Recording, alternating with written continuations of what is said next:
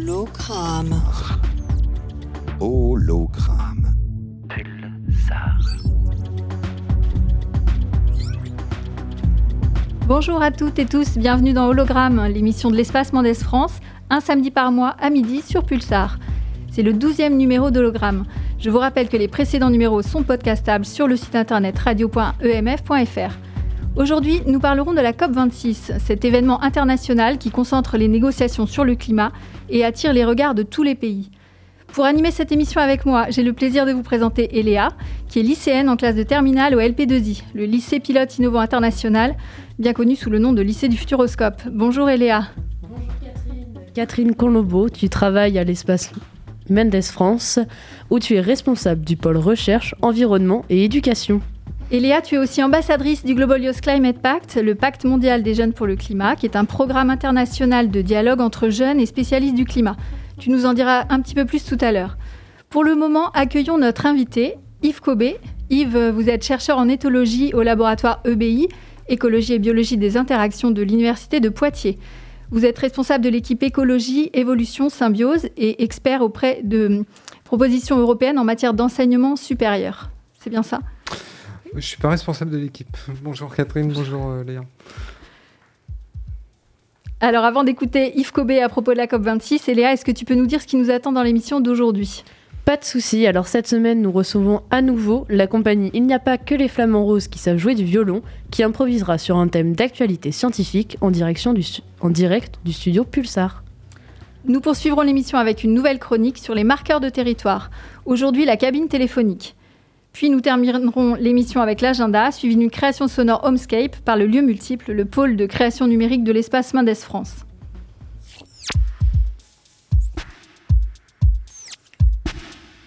Tout de suite, nous sommes en direct du studio Pulsar avec Yves Cobé. Yves, vous êtes chercheur en éthologie à l'Université de Poitiers et ma co-animatrice Eléa, qui est lycéenne au LP2I et qui est très engagée pour la protection de l'environnement.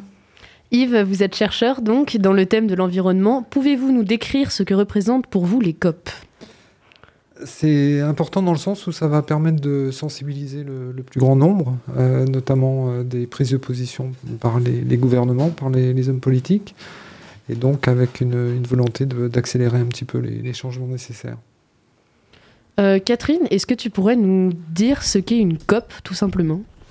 Oui, alors la COP, ça signifie Conference of Parties, c'est-à-dire c'est une conférence internationale sur le climat. Elle rassemble les parties, c'est-à-dire les signataires de la Convention cadre des Nations Unies sur les changements climatiques. Ça représente quand même 195 pays plus l'Union européenne.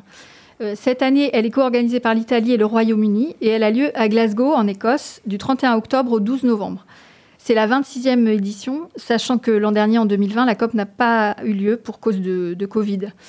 Donc cette année, les enjeux sont importants, euh, car la COP25, qui était sous-titrée Time for Action, a été considérée comme un fiasco, on peut le dire peut-être par les médias et les associations. Vous allez nous dire ce que vous en pensez, Yves.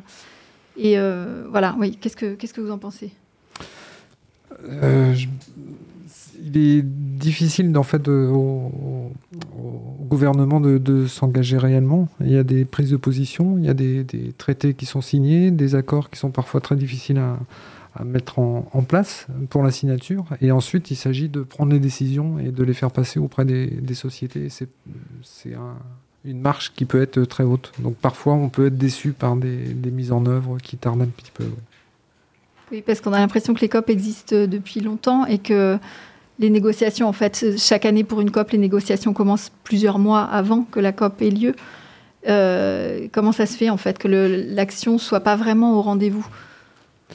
Ah, c'est difficile de c'est difficile de, trouver une réponse, euh, une réponse claire. Je pense qu'effectivement, il y a, toute la, partie émergée de l'iceberg, c'est toutes les discussions qui ont lieu en amont entre les, différents gouvernements, selon les, les, les, prises de position de, chacun. Et ensuite, c'est les décisions, euh, les prises de position, les engagements fermes, qui ne sont pas forcément suivis d'effet euh, aussi rapidement qu'on le souhaite. On sait aussi que les États se sont engagés à réduire leurs émissions de gaz à effet de serre euh, de façon à maintenir le réchauffement sous la barre des 2 degrés d'ici 2100. Euh, Est-ce que vous pensez que c'est quelque chose de réalisable? Euh, c'est difficile à, atteindre. Les, prédictions sont déjà un petit peu pessimiste, dans le sens où, les objectifs risquent de ne pas être atteints. Ça ne veut pas dire que tout ce qui est fait dans ce sens-là, pour les atteindre, n'est pas positif. Au contraire, il faut que les choses bougent. Donc même si les, objectifs peuvent être euh, revus un petit peu à la baisse, étaient peut-être un peu trop optimistes, euh, il n'empêche que ça permet de, commencer à prendre des, décisions politiques, notamment économiques, euh, des décideurs financières, etc., qui vont dans le sens de la marche à suivre. Et du coup, est-ce que vous pensez que les COP euh, sont justement l'événement euh, principal pour euh, arriver à prendre des décisions et, des oui, décisions autour de... C'est important parce que la, crise est internationale. C'est-à-dire que n'importe quel gouvernement, quelle que soit son, sa gouvernance, est confronté à ce, à ce problème qui est mondial. C'est-à-dire que n'importe quel pays, n'importe quel niveau de développement des pays sont forcément confrontés. Donc il est important qu'il y ait une réponse, un consensus global dans le sens du globe pour tous les, pays. L'impact des différents pays n'est pas forcément le même selon les, niveaux de développement, évidemment. Euh, mais il est important qu'il y ait ce consensus et qu'il y ait des engagements fermes. Ça veut dire que tout le monde prend la décision d'aller dans le même sens. Donc on ne peut pas dire ça va nous coûter beaucoup cette transition. Si les autres ne le font pas, ils vont faire des économies. On ne va pas investir nous seuls. Donc le fait que tout le monde s'engage fait que logiquement tout le monde va s'investir de la même façon en fonction de ses moyens. Et sur quel sujet il faut s'investir euh, d'abord en fait? Est-ce qu'il faut agir euh, à la fois sur la biodiversité, sur la réduction des gaz à effet de serre, ce qu'on entend quand même beaucoup, ou est-ce qu'il euh, y a quelque chose de prioritaire en fait, un sujet prioritaire? Les gaz à effet de serre sont effectivement l'urgence climatique, parce qu'en fait tout découle, tout ce qui est dérèglement, tout ce qui impacte au niveau des comment, des catastrophes climatiques, les ouragans, les inondations, les sécheresses l'impact sur la famine, sur les, conflits géopolitiques, etc., tout dérive plus ou moins de, ce réchauffement. C'est-à-dire que ça bouleverse l'économie euh, et la, biodiversité, la production agricole, euh, etc., l'aspect économique également. Donc c'est quelque chose qui est euh, extrêmement bien détaillé. On connaît les effets, on connaît les causes donc les organismes publics, on connaît des solutions technologiques aussi, donc il faut euh, absolument agir sur ce, sur ce point. C'est quoi justement les solutions à mettre en œuvre? Des solutions d'autres types de transport, d'autres types de production, des, priorités données au respect de l'environnement, essayer de, plutôt que de dégrader et ensuite d'investir pour corriger les, les impacts négatifs de nos, de nos mesures, tout ce qui est dégâts liés à, aux mesures anthropiques. Euh, tous ces considérer les solutions dans leur ensemble fait aussi qu'en préservant les écosystèmes naturels, on bénéficie de services écosystémiques gratuits dans la purification de l'eau, dans la purification de l'air. C'est des, services écologiques qui existent. Donc préserver les forêts, préserver des, des environnements naturels apporte des services gratuits aux sociétés. Et euh, vous parliez tout à l'heure que c'était un problème international, mais on sait qu'il y a quand même des inégalités entre, entre les pays. Est-ce que justement cette question euh, de dérèglement climatique est un moyen d'unir les pays au moins sur, euh, sur une question? Est-ce qu'on va pouvoir voir dans le futur une entraide pour lutter contre cette urgence climatique? Il le faut, il le faut, parce qu'on connaît en France des, des désagréments météorologiques, des inondations, des coulées de boue, la vallée de la Roa qui est complètement sinistrée, mais il y a partout dans le monde euh, de tels problèmes, parfois encore plus amplifiés compte tenu du, niveau de développement du pays et de la densité des populations dans certaines zones. Les réfugiés climatiques euh, se comptent déjà par, par dizaines de millions, euh, avec la, montée des eaux, avec des problèmes de, de sécheresse, de famine.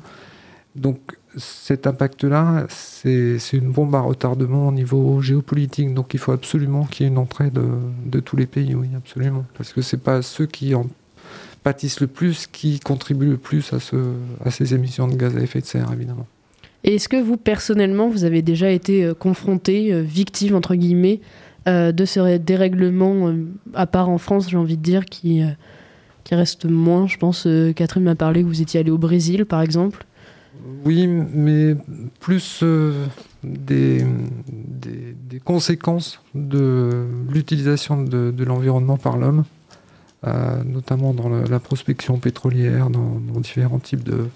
Euh, l'aspect agriculture intensive, déforestation, plutôt que le changement climatique par lui-même. Ça signifie que la réponse, en fait, elle est, elle est légale. C'est-à-dire que le fait de faire des, lois pour, euh, bah, pour interdire, par exemple, euh, l'extraction, euh, est-ce que c'est de ce côté-là qu'il faut chercher les solutions en, créant des lois, en fait?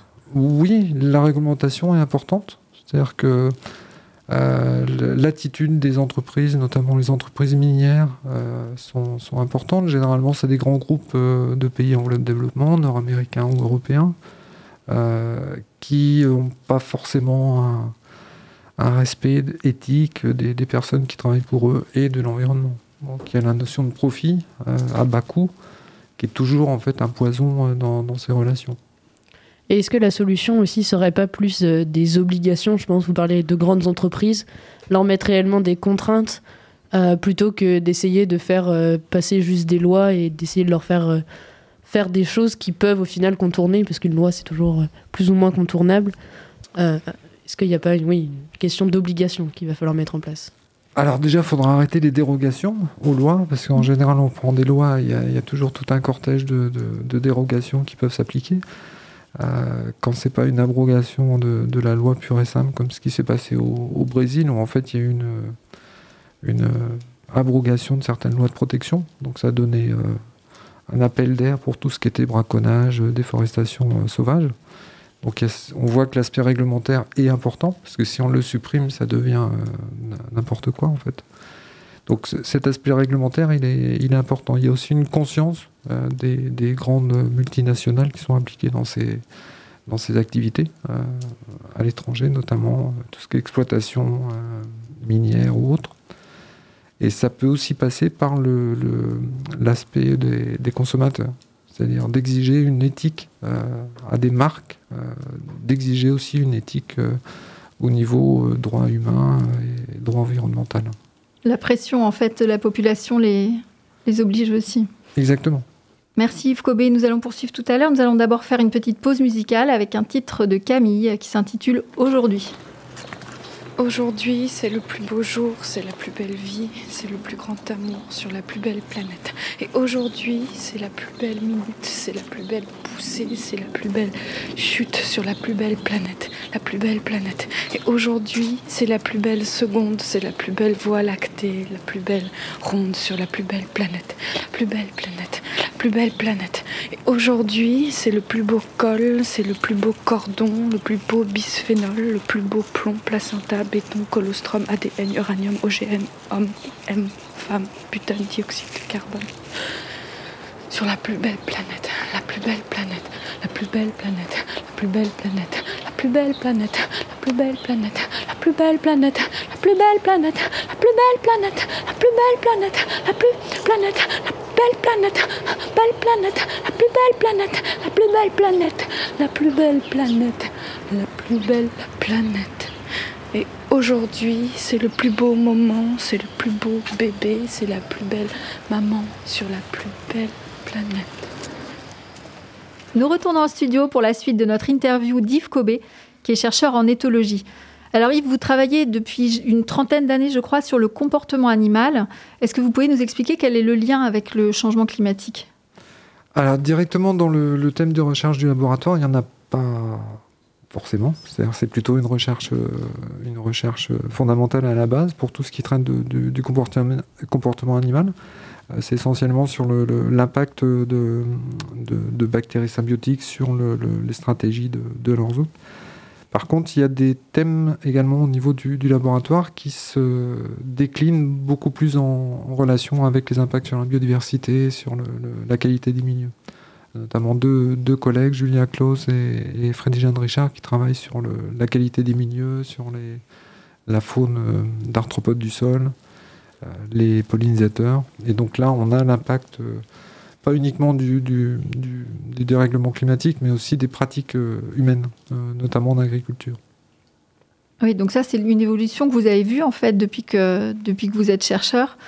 Euh, comment ça s'est passé, cette évolution-là des, pratiques Parce que vous alertez quand même, j'ai l'impression, depuis longtemps aussi, les, la communauté scientifique alerte sur ces pratiques-là, par exemple les pesticides qui, vont, qui font baisser la, biodiversité.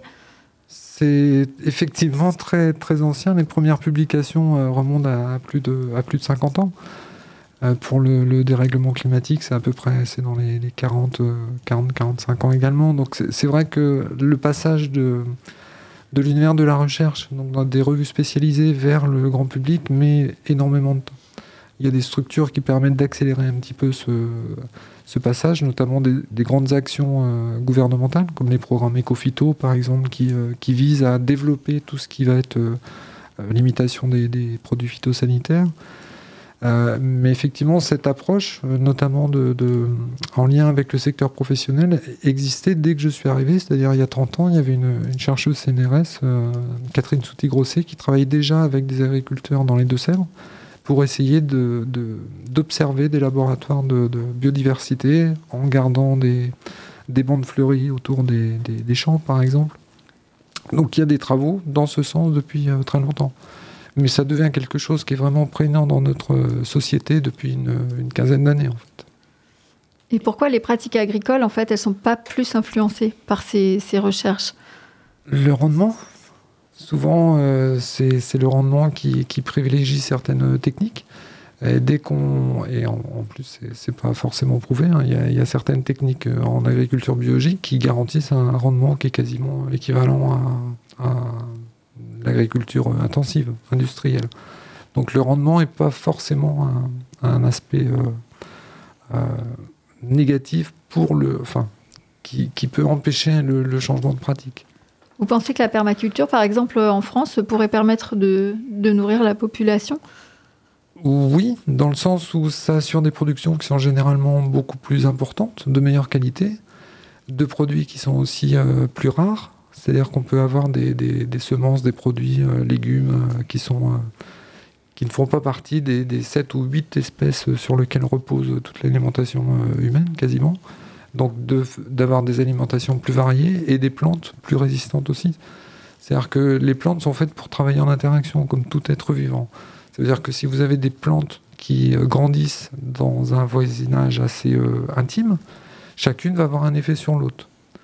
Et un effet bénéfique, de protéger contre d'autres euh, insectes nuisibles, phytophages, etc. Les arbres dans une forêt, plus vous avez des essences variées et plus votre forêt est dynamique.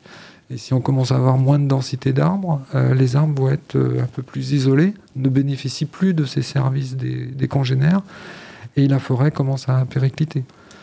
Donc c'est dans ce sens que l'agriculture intensive, tout ce qui est monoculture, ça peut être euh, la sylviculture aussi en tant que monoculture, avoir des, des forêts entières plantées de conifères, c'est une catastrophe écologique. On va dire que c'est une forêt, donc c'est des surfaces intéressantes, mais non pas une forêt en, tant que monoculture. Et est-ce que les, euh, comment dire, les agriculteurs, est-ce qu'ils ont le choix en fait? Parce qu'on a l'impression parfois que ça se décide aussi au niveau de la, de la politique euh, européenne finalement. C'est très compliqué et surtout pour les, agriculteurs. C'est-à-dire que sont directement pénalisés, on, le sait tous, sont directement pénalisés par ce type d'approche. C'est-à-dire qu'on ne peut pas considérer que ça leur apporte des revenus euh, conséquents. Euh, ils, sont, ils travaillent quasiment à perte. En plus, ils sont soumis à des, des, composés qui peuvent avoir un effet sur leur santé ou celle de leurs proches. Pour avoir une production en fait qui est peut-être plus importante, mais avec tellement d'investissements en matériel, en graines qu'il faut euh, constamment renouveler, il se trouve dépendant en fait de, ce système. Et c'est extrêmement compliqué de, faire machine arrière, alors qu'il y a des choses qui sont possibles. Il y a des laboratoires, il y a des groupements d'agriculteurs qui vont dans le sens d'une agriculture plus responsable, souvent en revenant sur des choses qui étaient faites euh, il, y a, quelques dizaines d'années et qui marchaient très bien. Et est-ce que les, consommateurs, en fait, peuvent aussi euh, inciter les agriculteurs à faire... Euh, est-ce qu'en consommant local, par exemple, ou bio, euh, on aide en fait. Effectivement, je, pense que le, consommateur, l'exigence du consommateur, souvent, c'est un petit peu l'excuse. Les consommateurs veulent manger des fraises toute l'année, donc on leur propose des fraises toute l'année. En fait, c'est un peu l'excuse que donne la grande distribution. On ne sait pas si c'est parce qu'il y a des fraises qui sont disponibles que des gens en achètent, ou si les gens exigent d'avoir des fraises toute l'année. Mais on peut très bien se passer et manger des fruits et des légumes de, saison. C'est ce qu'on a. Ça fait partie de notre, culture. Et ce type d'approche locale et de saison, et quelque chose qui va très bien aussi avec une agriculture biologique ou une agriculture plus respectueuse de, l'environnement, plus diversifiée pour l'agriculteur. C'est-à-dire que tout ne repose pas sur un seul type de produit. Ok, très bien. Je vais juste euh, changer de sujet. On sait que vous êtes en, partenariat avec Greenpeace, euh, qui est une, association militante. Euh, est-ce que vous pouvez nous en dire un peu plus sur ce partenariat? Alors le partenariat, en fait, c'est une, convention de, partenariat qui est un peu unique pour, Greenpeace. C'est la seule convention de, partenariat qu'elle a signée avec une université. Elle a été signée en 2019 et en fait l'idée c'était de créer des, événements euh, orienté vers le public, de, les usagers de, l'université, donc que ce soit les étudiants ou, le, personnel, enseignants-chercheurs ou autres personnels, euh, pour créer des événements différents de ce que Greenpeace peut euh, organiser par ses groupes locaux sur l'espace public.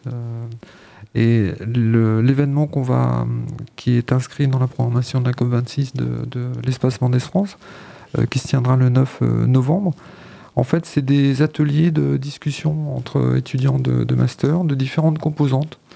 Un atelier le matin, un atelier l'après-midi, de façon à ce qu'une vingtaine d'étudiants d'un master plutôt orienté euh, sciences environnementales, et puis 20 étudiants d'un master plutôt orienté euh, sciences humaines, sciences politiques, histoire, géographie, etc., puissent confronter leur point de vue sur un thème qui est extrêmement large, qui est la place de l'homme dans la nature.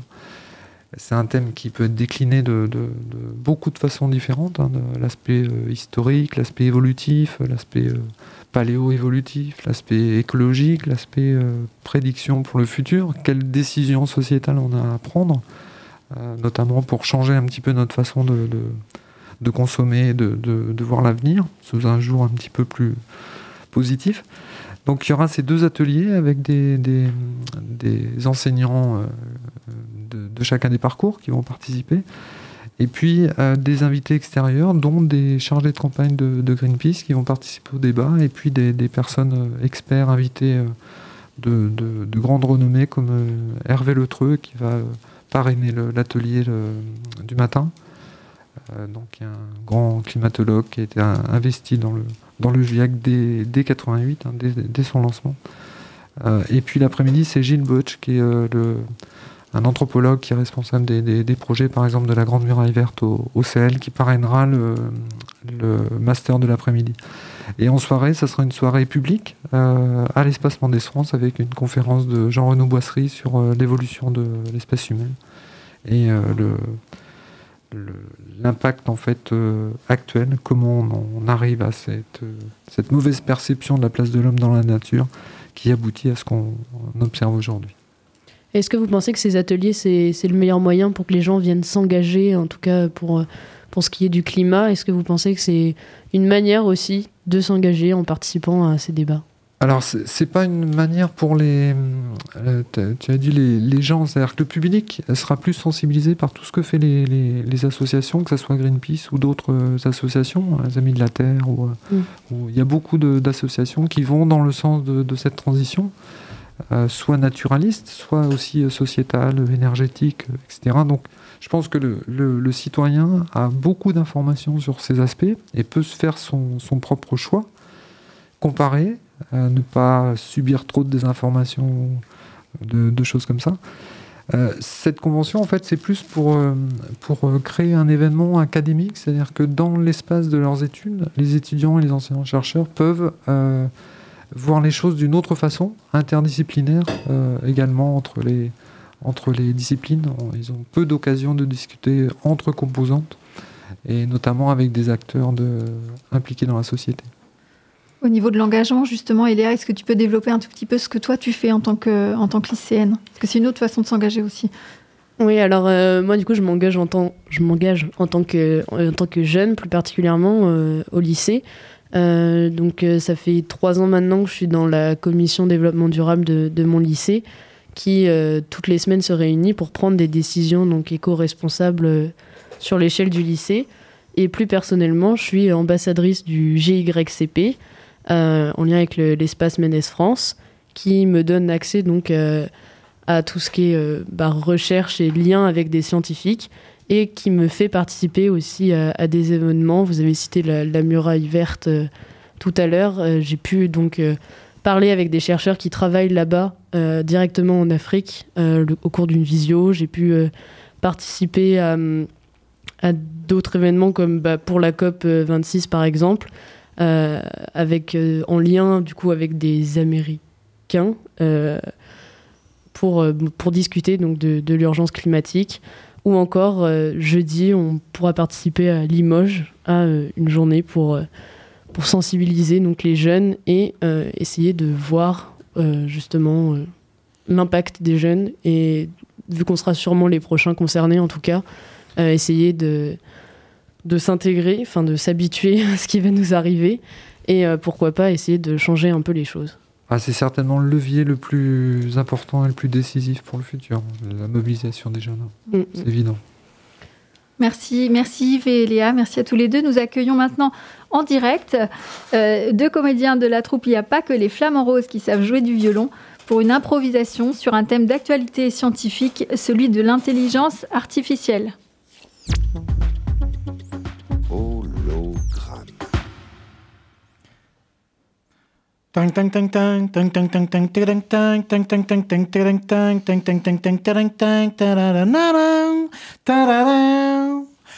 Ah, depuis que je me suis converti à l'intelligence artificielle, ma vie d'agent secret est véritablement plus simple. Hum, Siri, hum, pendant que je mange mes chocs à pic, est-ce que tu peux me dire quelle est ma mission du jour, s'il te plaît Bonjour James, je n'ai pas compris votre demande. Hmm. Voulez-vous que j'appelle Michael Moore?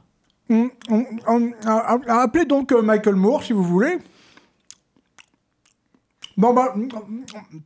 Attendez, je finis, mon, je finis ma bouchée. Oh euh, J'appelle Michael Moore. Allez-y.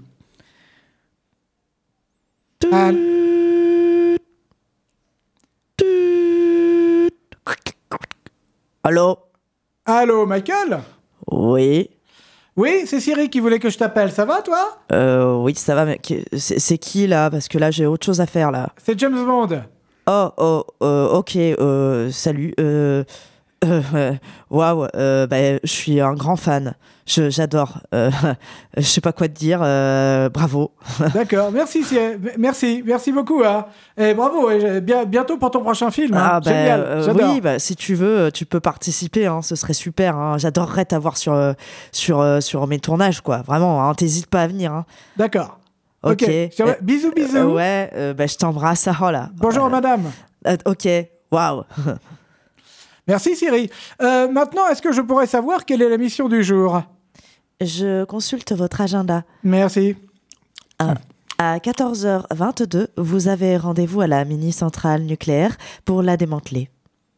Une mini-centrale nucléaire? Oui, en effet, vous avez pour mission de démanteler une mini-centrale nucléaire qui est trop petite pour vous. Non, mais, mais qu'est-ce que c'est que cette mission? Alors ça, ah, ils vont m'entendre à la direction. Alors non, mais alors quand je pense qu'il y a encore 20 ans, je démantelais des vraies centrales nucléaires énormes au sommet des montagnes, et maintenant c'est des mini-centrales nucléaires. Tiens, ils ont coupé les crédits pour ça aussi, alors. Ouais, écoutez, monsieur James Bond, vous êtes sur la fin de votre carrière, vous allez bientôt être remplacé par un nouveau 007. Vous prenez les choses qui sont désormais à votre hauteur. Il s'agit d'une mini-centrale nucléaire, vous prenez ce que vous avez. D'accord. Barbé là, hein, c'est bon? Alors on y va? Bon, d'accord, d'accord. Bon, bah, euh, Siri, euh, euh, trouvez-moi un Uber hélicoptère pour qu'on aille voir cette mini centrale nucléaire, alors. L'Uber hélicoptère se trouve sur le toit de votre immeuble. Comment j'y vais? Bien, vous tournez à droite, puis au mhm. carrefour giratoire de mhm. votre immeuble, vous mhm. tournez à droite, puis vous prenez la première sortie, et enfin au dernier étage, vous montez sur le toit et vous prenez ce mini hélicoptère Uber. Lui aussi est petit, comme vous. D'accord, c'est parti.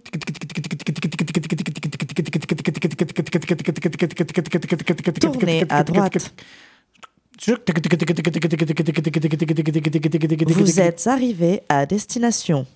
Alors, où est donc cette mini-centrale Non mais c'est ridicule. On dirait un Lego. Franchement, c'est... Et c'est dangereux, ça. Euh, si vous marchez dessus, ça fait très mal aux pieds. Ah oui, effectivement. Oui, alors qu'est-ce que je fais? Je la bouge Je la...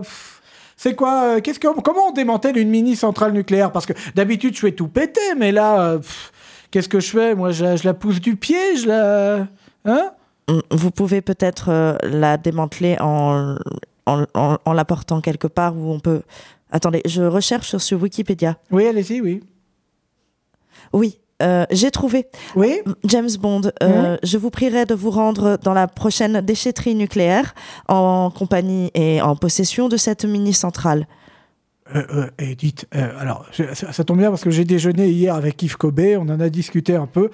il m'a dit si tu as un problème avec une centrale nucléaire à démanteler, tu trouves un bac jaune, tu mets ça avec le plastique et le carton, ça passera crème.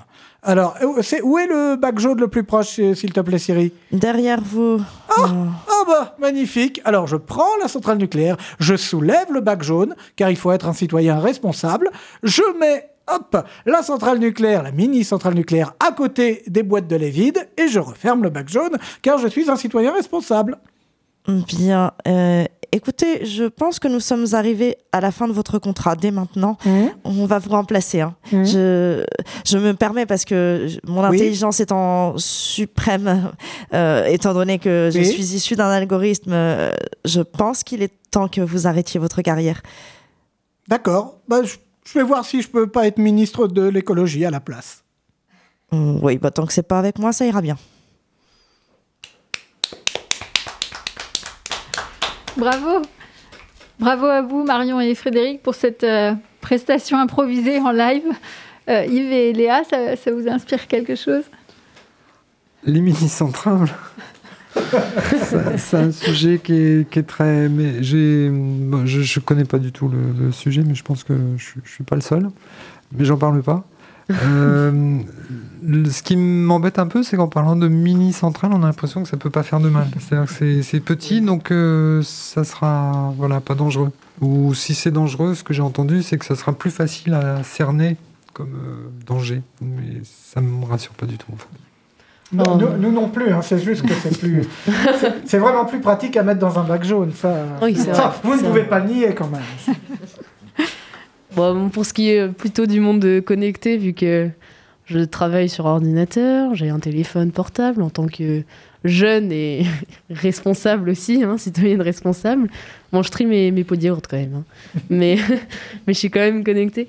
Et c'est marrant d'en parler parce que du coup, l'année dernière, je peux, je peux le caler maintenant, mais euh, j'ai fait tout, ce qui est, tout un programme avec le lycée sur euh, ce qu'est la pollution numérique ou, euh, ou la pollution invisible, comme on l'appelle. Euh, et, c'est vrai qu'on dirait pas, mais ça prend de plus en plus de place et bah, ça a aussi un impact euh, du coup énergétique euh, plutôt caché. Et c'est rigolo de faire le lien dans un sketch en tout cas.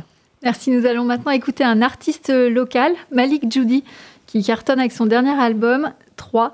tout de suite un extrait avec 2080.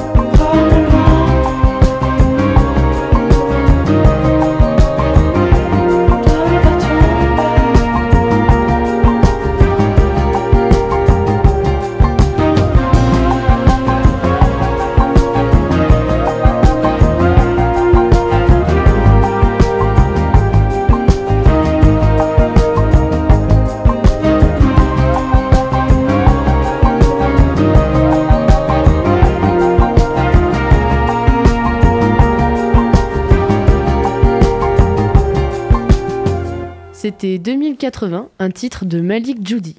Maintenant, le premier numéro d'une nouvelle chronique dédiée aux marqueurs de territoire interprété par les équipes de l'espace Mendes France.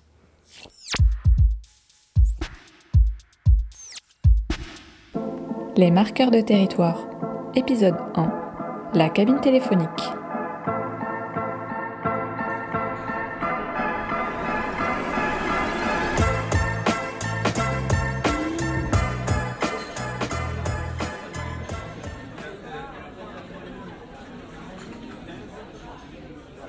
Les filles, aujourd'hui il va falloir qu'on prenne une décision, sinon on va plus avoir de subvention de la part de la ville.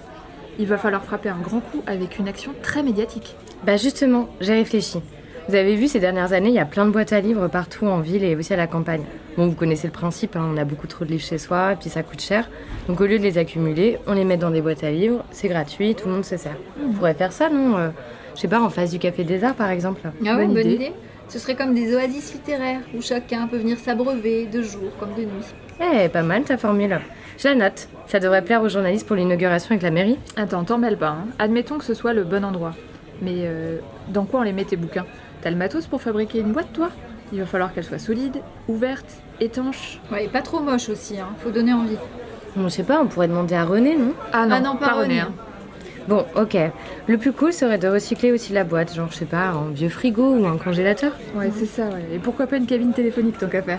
Eh, mais la voilà, la super idée En plus, il y en a une pas loin. Non, mais tu te rends compte?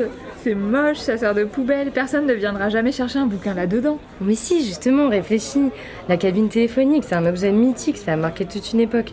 Tu te rends compte, avant, on n'avait pas le choix hein, pour téléphoner quand on était en dehors de chez soi. Ouais, ça s'appelait même un publiphone, le téléphone public. Les filles, moi j'étais pas née à cette époque-là, j'ai toujours eu un portable. Ah ben voilà, le portable justement, ça a été la mort de la cabine téléphonique. Mais bon, c'est comme ça, c'est une sorte de sélection naturelle en fait. Ah ben voilà, ça c'est une idée qu'on pourrait souffler aux journalistes. Un bon titre d'article, du genre Le portable fossoyeur de la cabine téléphonique.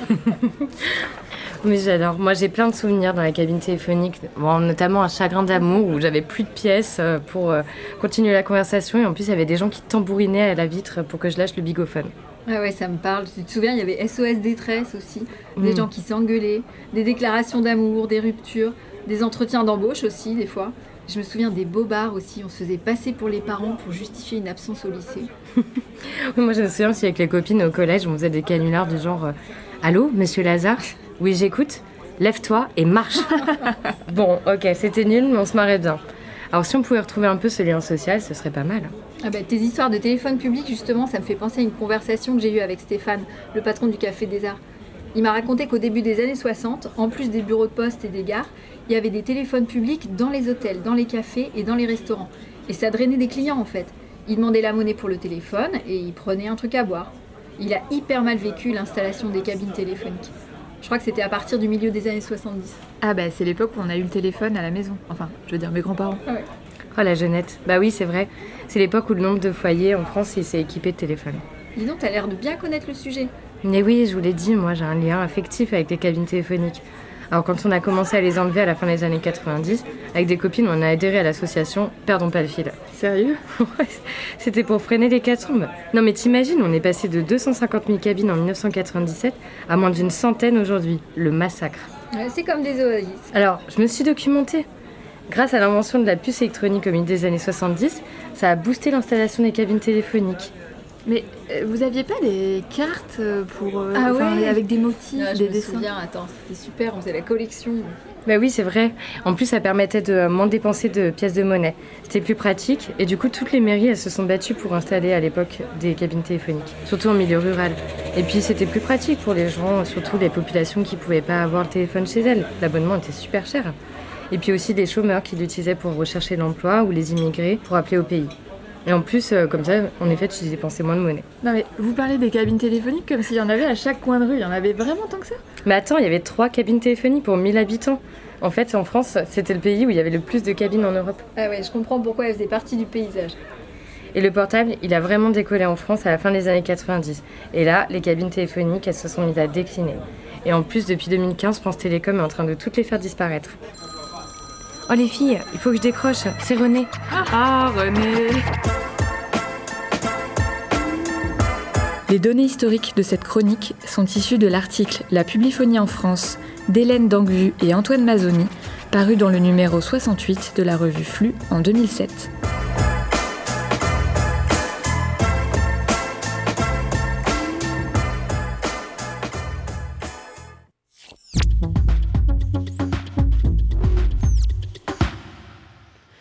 Vous venez d'écouter Les marqueurs de territoire, une chronique écrite par Pascal Chauchefoin, chercheur en sciences économiques à l'Université de Poitiers et directeur scientifique de l'espace Ménès France.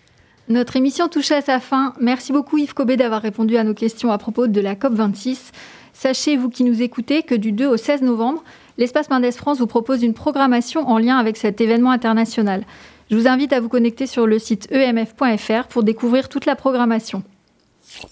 L'agenda Mendes France. En novembre, l'espace Menès France lance l'opération Image de science, science de l'image, qui consiste à diffuser des documentaires suivis de débats avec des scientifiques. Cette action existe depuis 2008. Chaque année, elle aborde un thème d'actualité. Cette fois-ci, c'est la forêt.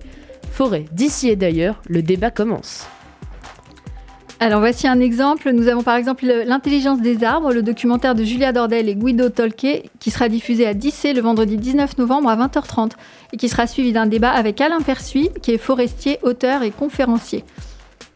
Merci, on termine en musique avec une mixtape composée grâce à Homescape, une application libre de création sonore développée par le lieu multiple. Mais avant cela, prenons quelques minutes pour vous remercier pour votre présence, Yves Cobé. Ça a été un plaisir de vous recevoir euh, sur cette émission dédiée à la COP26. Merci euh, aussi à Marion et Frédéric, nos deux comédiens. Merci. Merci, à Eléa pour cette co-animation d'émission, pour son engagement aussi en faveur de l'environnement dans, dans, son lycée. Et merci aux équipes de l'Espace Mendes France qui ont préparé cette émission. Merci aussi à Yann Sureau qui a réalisé l'émission d'aujourd'hui et à toute l'équipe de Pulsar. On se donne rendez-vous le mois prochain pour un nouvel épisode d'Hologramme, l'émission de l'espace Ménès France consacrée aux sciences. En attendant, toutes les chroniques et interviews sont à retrouver sur notre radio emf.fr.